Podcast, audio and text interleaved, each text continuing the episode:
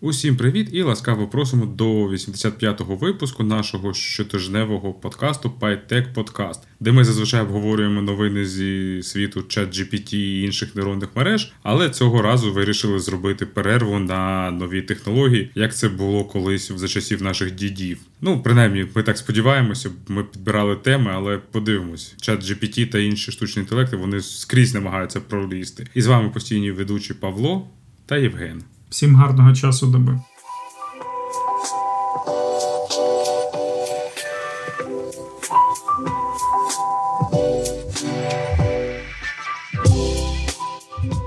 Да, якось наші технології зайшли в тупік, і зараз багато технологій зводиться до чату GPT, але спробуємо в принципі показати зворотню сторону медалі. І тут не дуже приємна новина. Я щиро поважаю Річарда Бренсона, сера Річарда Бренсона, який прилітав в Україну якось, і навіть на фотках того, як він відвідував Бучу, я побачив, що у нас з ним однакова модель кросовків. Хукі, я вже забув модель. Ну я був здивований приємно і думаю, блін, такі дешеві кросовки, і чувак собі може дозволити. Але я на той момент не знав, що в нього не дуже гарно з Virgin Galactic ідуть справи, і, мабуть, тому він такі дешеві кросовки собі купив. Ну а загалом новина про те, що Virgin Orbit повідомила про банкрутство. Нагадаю, що Virgin Orbit це така компанія, яка розробляла альтернативну технологію запуска ракет на орбіту Землі землі, тобто їхні запуски відбувалися з е,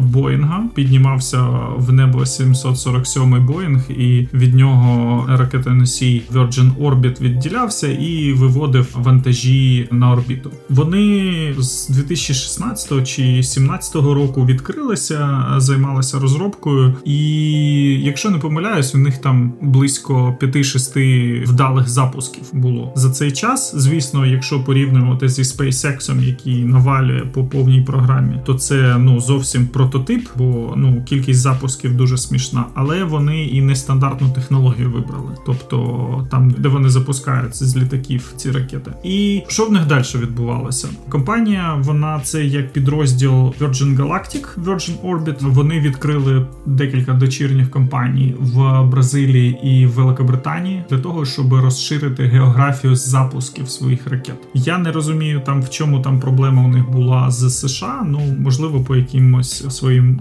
причинам вони розширяли географію. І на початку цього року вони мали вивести супутники на орбіту Великобританії, і їхній запуск ракети зафакапився. Вони попали на всі супутники, які були в тій ракеті, понесли серйозні збитки. А тут ще й фінансова криза. А так як компанія R&D і вона не заробляє фактично, вони трималися на інвестиціях, і до них мав зайти серйозний інвестор на 200 мільйонів, який в останній момент передумав і відмовився від угоди. Чуваки попали в катастрофічну ситуацію, де низький ринок, інвесторів нема. Вони факапнули з ракетою, мали виплачувати всім. Грошей нема. Що вони роблять? Вони звільняють 85% своїх співробітників, близько 600 з чимось людей, якщо не помиляюсь, і пробують виправити фінансове становище компанії. Цього вистачає ще на декілька тижнів, і на початку квітня вони об'явили себе банкротами. Офіційно за рішенням суда вони отримують ще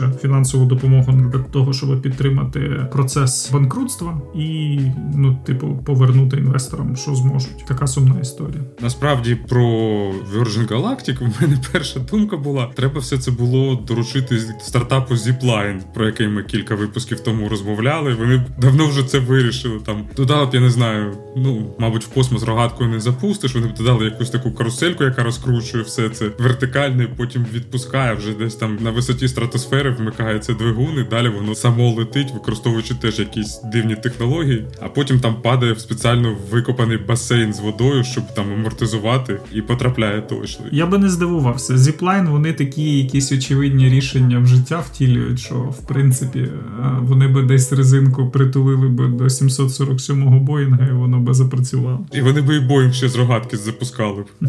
Я пригадую такі наукові статті, де казали, що до 2020 року е, побудують ліфти в космос, де не треба буде літати, а можна буде піднятися. Тобто буде станція орбітальна, яка з'єднана ліфтом з поверхнею землі. І якщо ти захочеш в відкритий космос піднятися, тобі не треба буде летіти нікуди, а ти просто на ліфті піднімешся. Ну бачиш, уже 23-й ковід пережили, а нема ще досі ліфтів в космос. Почекаємо ще трошки. think Розумієш, якщо б половина людства не намагалася вбити там своїх сусідів, то в нас би були ліфти в космос, і сфера Дайсона, і ще багато чого. Але це вже інше питання, бо я зараз тут ще й перейду на питання релігії, і тоді подкаст треба буде закривати. Ти знаєш, щодо космічних ліфтів, ну це все ж мені здається, там була така більш футуризм, ніж щось реально засноване там на якихось реалістичних подіях. Я згадую, це було за часів, коли графен е, відкрили і нанополімери якісь були. І там, в общем, теоретично розробляли можливість побудувати ліфт, вежу таку, яка би з орбітою з'єднувалася. Ну далі ніж наукові статті не дійшло це діло. Ну тому що замість того, щоб працювати над графеном, людство працює над графоном. Точно, точно. Щодо технології Virgin Galactic, ти розумієш, тут ще багато в чому проблема, що ну вони не так змогли в піар, бо вони не робили нічого, щоб відрізнялося в цілому від е, SpaceX. Просто SpaceX е, вони себе розпіарили набагато крутіше. Там в них якісь інвестори, все таке інше. Але ж вони теж починали там з кілька років розробки без усілякого практичного вихлопу. Потім той мільйон хибних запусків, тобто там з усіма цими жартами про iteration, що спринт треба закривати, тому треба задеплоїти хоч щось і все таке інше. Там, типу, як у маска ж бізнес-модель була на тому, що вони вони перевикористовувані ракети, корпуси використовують, тобто вони їх можуть сажати і вони не втрачають цю вартість. І за рахунок цього вони там, наприклад, дешевше можуть ніж з Байконура запускати це діло. А у Virgin модель була така, що типу ми взагалі не використовуємо е, ракетні носії, такі потужні, бо ми запускаємо з верхніх шарів атмосфери, типу з літака. І ідея була прикольна, але бачиш, вони не обкатали технологія, не, не цей. Ну і компанія компанія колапснулася. Ну ти правий. Тобто, да, вони напевно, якби з піаром більше нажимали, то в них би і більше інвесторів було би. А так як вони вчасно гроші залучити не змогли, то і колапснулося. Треба просто було Бренсону купити там. Я не знаю, що в нас є. Якийсь Пінтерес, наприклад, і почати його ламати. Ну почекай, у нас є один персонаж, тільки який таку бізнес-модель використовує. Другий раз не спрацює. Але варто було б спробувати, я б на це подивився. Але, мабуть, Бренсон недостатньо вживає всякого копіуму і інших речей. Він старенький вже треба дивитися за здоров'ям. Просто будемо згадувати про маски, що маячню він творив, чи прибережемо, якщо в нас час залишиться. Да, давай, може на кінець перенесемо. Просто ж там Virgin і інші, в них же ще була доволі довга історія. Я не здивуюся, якщо взагалі цей двіж з Virgin Galactic е, почався з умовно того, що американський уряд вирішив виділити грошей, бо в них же там багато років проблема ну в тому, що власну космічну програму вони згорнули в цілому, да там десь із Space Shuttle і всім таким іншим. Тобто, і ось е, якраз SpaceX дуже став у нагоді з усім цим, але ж за усіма законами не може бути монополії, тобто не може бути одного виконавця замовлень, тому вони виділяли гроші на те, щоб хтось зміг там зробити щось схоже свою якусь космічну програму. І в тому числі я так підозрюю, що можливо Virgin Galactic в тому числі і була заснована для того, щоб е, отримати частинку цих грошей. Ну і може там на шляху ще щось побудувати корисне. Ну Galactic вони ж не тільки цим займалися. У них там, крім того, ще є проекти по космічному туризму, там і і так далі. І Там теж здається, ще якісь системи телекомунікаційні у них були. Там декілька у них великих компаній. Ну, до речі, про космічний туризм шкода, що тема поки що заглохла, бо дійсно було б нормально, цікаво. І версії Бренсона вона б не коштувала таких великих грошей. Ну а все інше там в них було, як завжди, давайте ми запустимо свою супутникову мережу. В нас будуть власні старлінки там з усім іншим. Але тут я так підозрюю, що все ж таки треба бути більш великим гравцем саме в it сфері. Ну, бачиш, не захотіли використовувати рішення від Бренсона, буде будемо використовувати рішення від Безоса. Ну ще до речі, повернемося до цієї теми, бо у нас якраз іде там другою, там дуже теж цікаво зараз туди все зайде. Щось у нас весь е, цей епізод, якісь анонси на майбутнє. Але тут мені теж знаєш стало цікаво, спало на думку, от, хіба не страхують вантажі при космічних запусках? Ну знов ж таки, я не знаю. Типу, там декілька моментів. То що я не можу сказати точно, типу, чи вони банкрутнулися через е,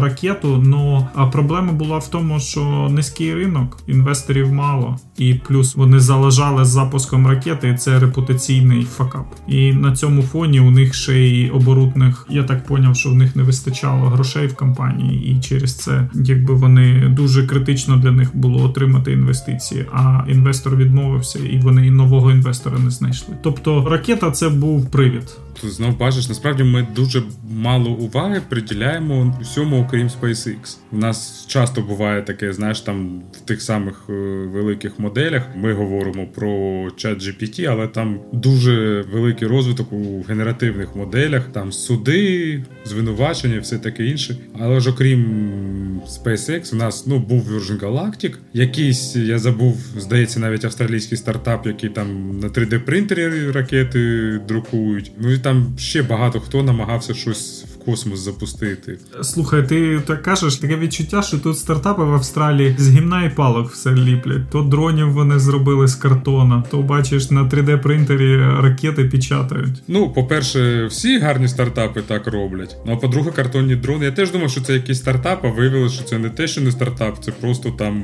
урядова корпорація зла якась, там яка робить зброю, щоб я не знаю, кого там австралійці притісняють, аборигенів океанів вони, начебто, навпаки, захищають. Ну когось вони там точно мають притисняти, тому роблять зброю, щоб це робити ефективніше.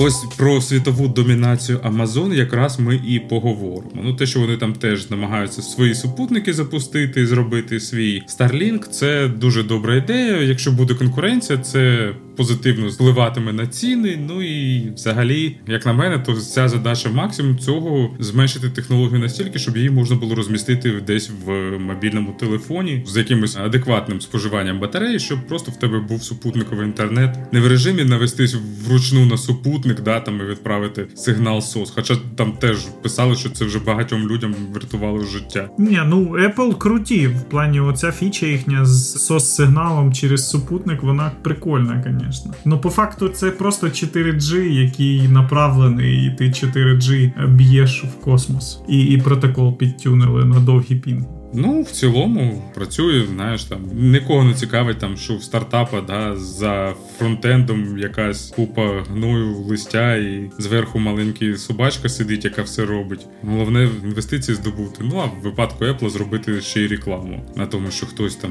життя врятував. Тож, а ще в Амазона є один проект, і він, як на мене, дуже недооцінений. Бо коли я почав читати, тобто новина в тому, що вони цей свій проект зробили доступним для інших. Вони там за якихось умов можуть іншим виробникам дозволити цим користуватися. А коли я почитав, то це, блін, велике і навіть трохи, ну, не то, що лякає, але здивовує, як ми повз це пройшли. І це проект зветься Sidewalk. Тобто це така low bandwidth, тобто бездротова мережа для передачі даних, яка утворена з усіх е, пристроїв Амазону, які там між собою комуніцирують. Е, в них там, звісно, доволі низька швидкість і дуже низький канал. Але в цілому для купи там смарт хоум пристроїв воно дуже підходить там передати якісь сигнали керування, включити якусь сигналізацію, тригернути event і все таке інше. Пам'ятаєш, як там чувака був цей в Алексі shortcut нападники який переводив всі лампочки на блимуючий червоний колір, вмикав політ Валькірій та вмикав всі чотири румби, які в нього вдома були. Тобто так і тут це може стригернути. Тож в них вже є ця побудована мережа, вони самі нею користуються для власних пристроїв, і там додали умови, за яких до неї можна приєднатися.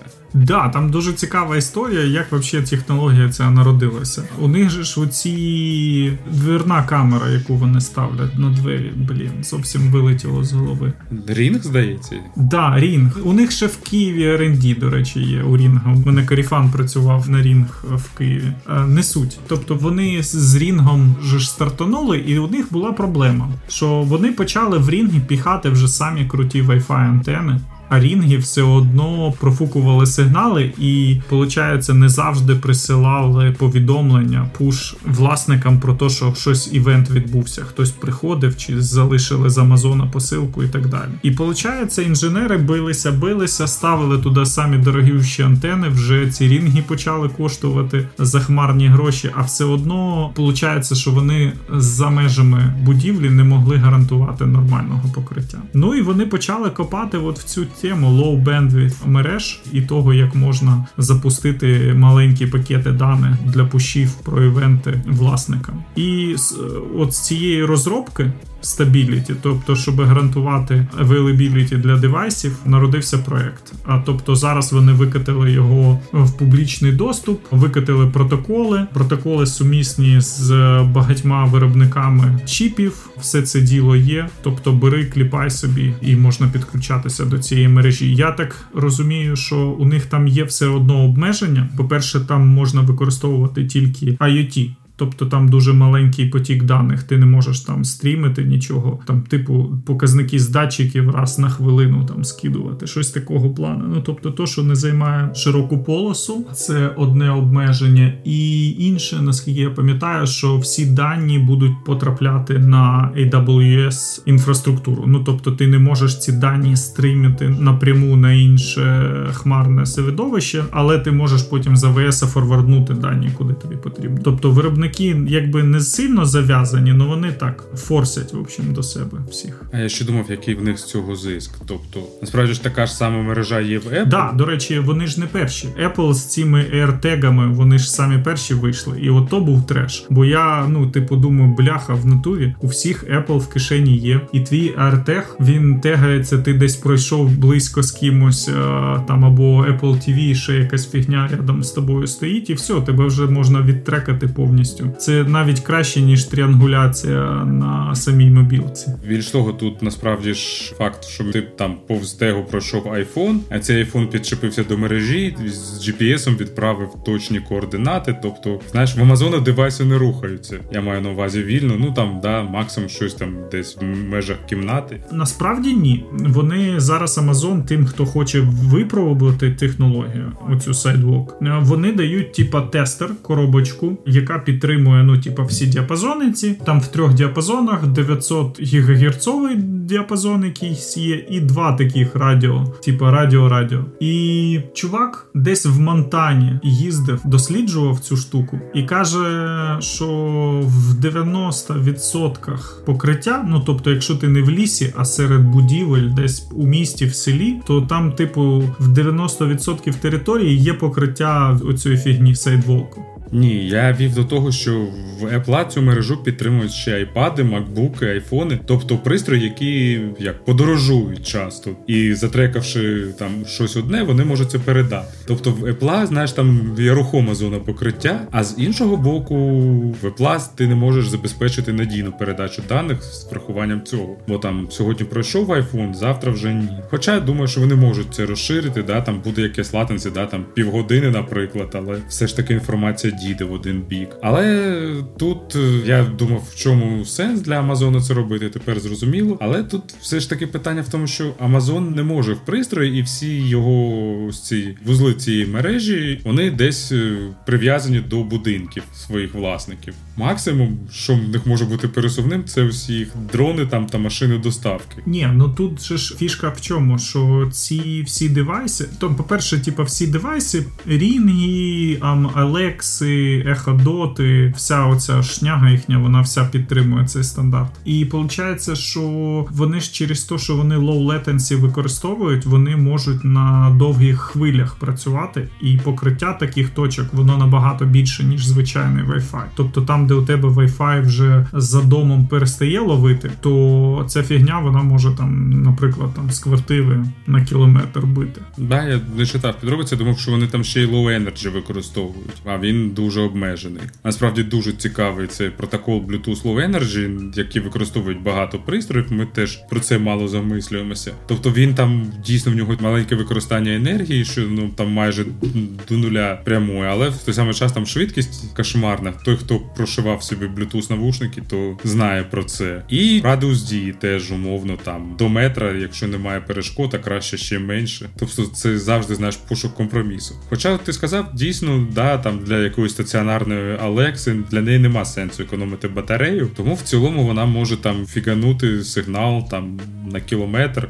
Єдине, що там треба, щоб воно потрапляло в ці нормативи випромінювання енергії, щоб воно не підсмажувало яйця в холодильнику або також у власника. Але це вже питання таке технічне. Там ще фішка, що вони ж використовують клієнтський протокол в плані клієнтський аплінк для того, щоб передавати ці системні дані сайдвоку. Тобто, по суті, там у тебе вдома стоїть Алекса, і вона починає транслювати чиїсь дані там якогось Петі, який попав в покриття до неї по сайдвоку. І, типу, вони перший раз, коли пробували цю штуку релізнути, користувачі дуже сильно забатхьортили, типу, а що таке? Ми, типу, не хочемо, щоб наш канал інтернету використовували якісь чуваки, краудфандинг, типу, для своєї, ну, типу, публічної мережі. Ми відмовляємося. Но вони потім запропонували в угоді до використання, типу, що якщо ви даєте свій інтернет, то і ваші девайси, ну, типу, якщо в тебе рінг на дверях висить і Wi-Fi упав, то він по сайдвоку може тобі пінганути, якщо ти приймаєш умови. А якщо ні, то все, кури бамбук, типу того, що сам собі злий буратін. Це, до речі, нагадує, я не знаю, була кілька років тому, ну підозрюю, що й досі є ж мережа безкоштовного Wi-Fi по всьому світу. Фон вона, здається, називалась, чи щось таке мені згадується чомусь. Можу помилитися. Тобто ти береш е, в них раутер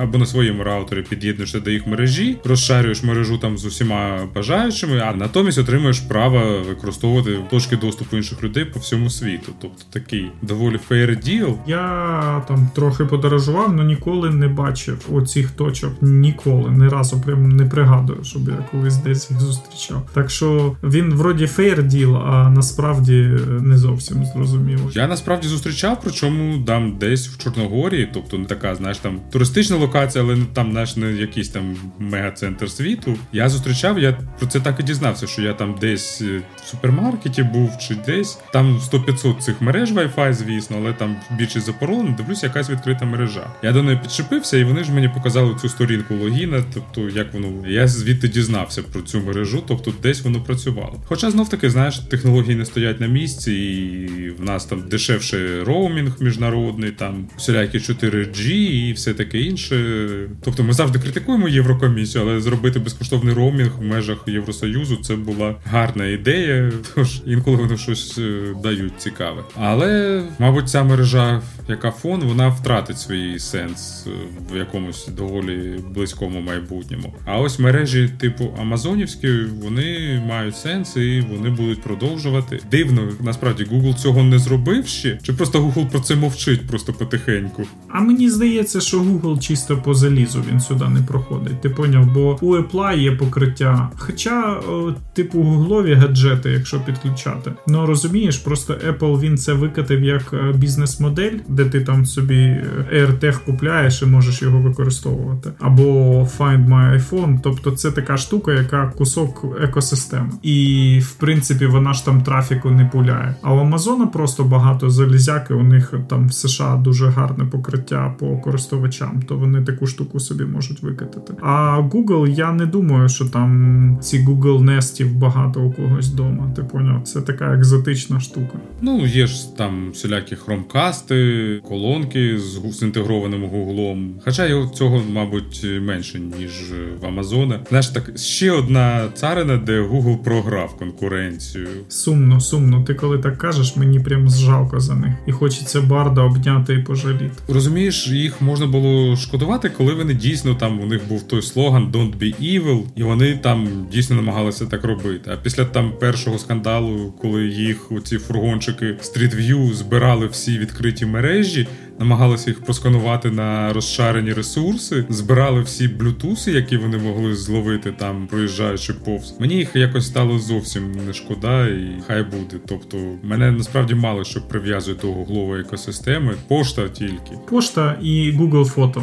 Це мені здається, от із того, що я використовую, це самі суперові їхні продукти: Google Maps, пошта і Google Фото. Це дуже круті. Ну я ще до речі, Google Drive використовую, тому що в них непогана дуже ціна. Там же був цей скандальчик, що як раптово з'ясувалося, що в Google на драйві є обмеження на кількість створених файлів. Здається, 5 мільйонів, і з ним ніхто не стикався. А потім хтось побачив помилку, здивувався, і там трохи менше тижню інтернет гудів про все це. Мені взагалі знаєш, так це подобається. Типу, народ тригериться на якусь дрібницю. Ну скільки людей використають 5 мільйонів файлів? Це такий нон нонсенс. Да, Знаєш, типу, от тут треба читати між строками, та, тому що ну, це така ерунда. Це мені нагадує, сьогодні чувак такий питається підняти API до OpenAI і каже: Блін, в мене все працювало. Точно, я тобі кажу, от працювало, от запускаю 429 зараз. Я кажу так, почекай, HTTP 429, тебе rate limit спрацював. Все вже кажу, нема в тебе API вже. Піди подивись. Потім щось ковиряли, і чувак заходить в білінг в себе, а у нього на місяць, типа, OpenAI дає тріальчик на місяць тобі і 20 баксів кредитами. І у чувака використано там, типа, 40 центів і 19 баксів просто заекспайрилося.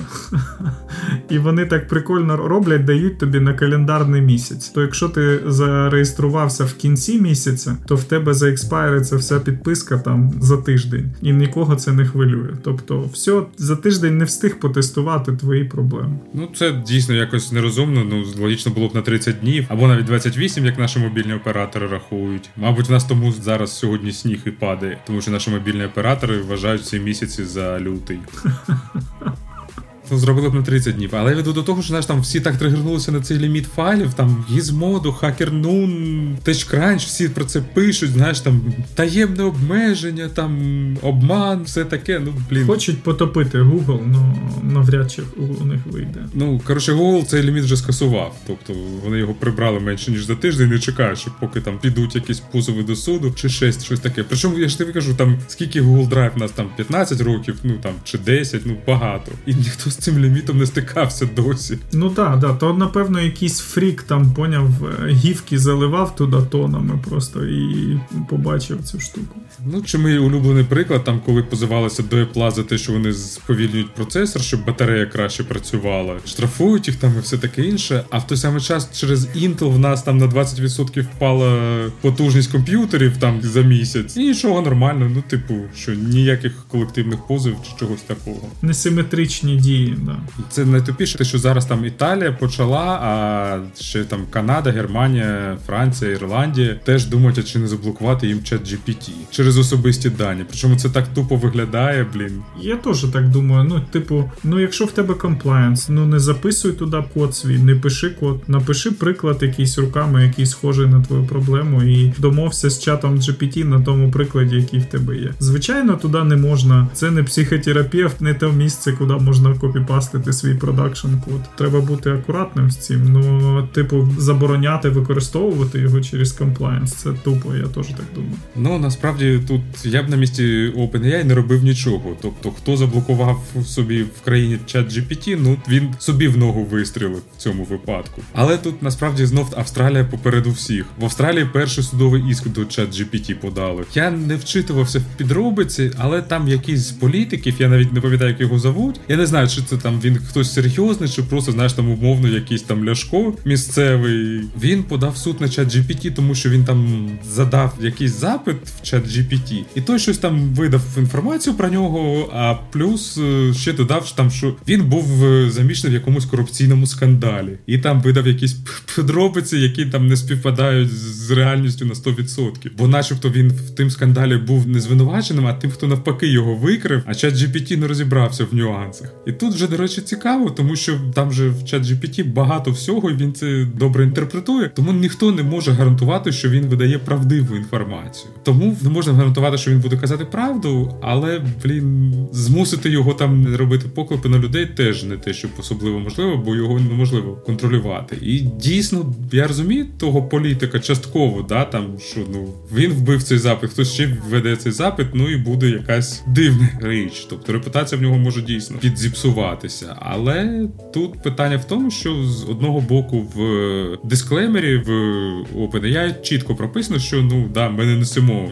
відповідальності за інформацію. Ну і вона може бути неправдива. Там може бути взагалі будь-що. Да, ми намагаємось зробити, щоб воно було адекватне, але ми не можемо цього гарантувати, тому використовувати на свій страх і ризик. Але ж локальні закони вони мають вищу силу ніж дисклеймери. Тобто дуже цікаві перспективи цього судового іску. Річ у тім, що якщо вони зроблять фактологічний контроль серйозний у бота, то він буде нудний. Йому просто підріжуть креатив, і тоді буде не так цікаво спілкуватися з ботом. Тобто, якщо він буде типу кожні слова перепровіряти і температуру там на ноль поставлять, то получиться просто другий бінг, так як у бінга воно працює. Мені здається, просто теж люди мають розуміти, що якщо ти туди йдеш і хочеш якусь фактологію отримати, то це не до чата GPT. Він про креатив, про те, щоб нагенерувати тобі текста, а не про те, щоб щось фактично точно розказати. Тут бач, ми збиралися обійтись без чат GPT, але знов таки не вийшло. Не виходить. Принаймні, наші майбутні володарі нас трохи пожаліють і вб'ють безболісно. Да, да, да. Будемо називати їх цифровими помічниками, а потім ми будемо шкіряними мішками помічниками. Розумієш, там насправді цікаво, є вже судовий прецедент, за яким е, генеровані штучним інтелектом е, зображення вони не є об'єктом копірайту. Їх не можна захистити копірайтом, тому що не було людини, яка там приймала участь. Я дійсно сподіваюся, що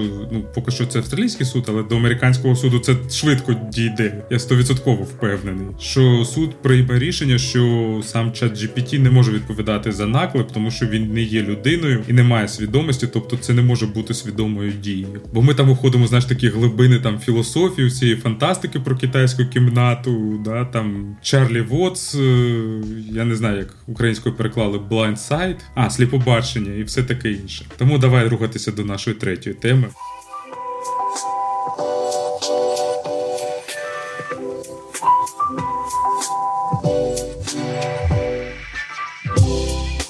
А третя тема у нас про музику, про Spotify. Коротко кажучи, Spotify закриває свій аналог Клабхауса. Як так відбулося? Получається, що в 2021 році, коли у нас Клабхаус гримів на весь світ, і це там тільки за запрошенням туди можна було достучатися. Spotify купили приложуху, яка називалася Green Room, якщо я не помиляюся. І це була така, типа, трансляційна приложуха приложуха а-ля Clubhouse, але вона тільки про спорт була. Тобто там фени збиралися і вони обговорювали там спортивні події, матчі, ставки, п'яте, десяте. Ну така колабораційна штука. І Spotify хотіли на базі цього якби розвивати свій Clubhouse відтоді. І вони якісь серйозні гроші там заплатили, типу 57 мільйонів євро. Вони заплатили за цей стартапчик. Вот, і обіцяли, що вони не будуть закривати розвивати, його будуть розвивати, а потім закрили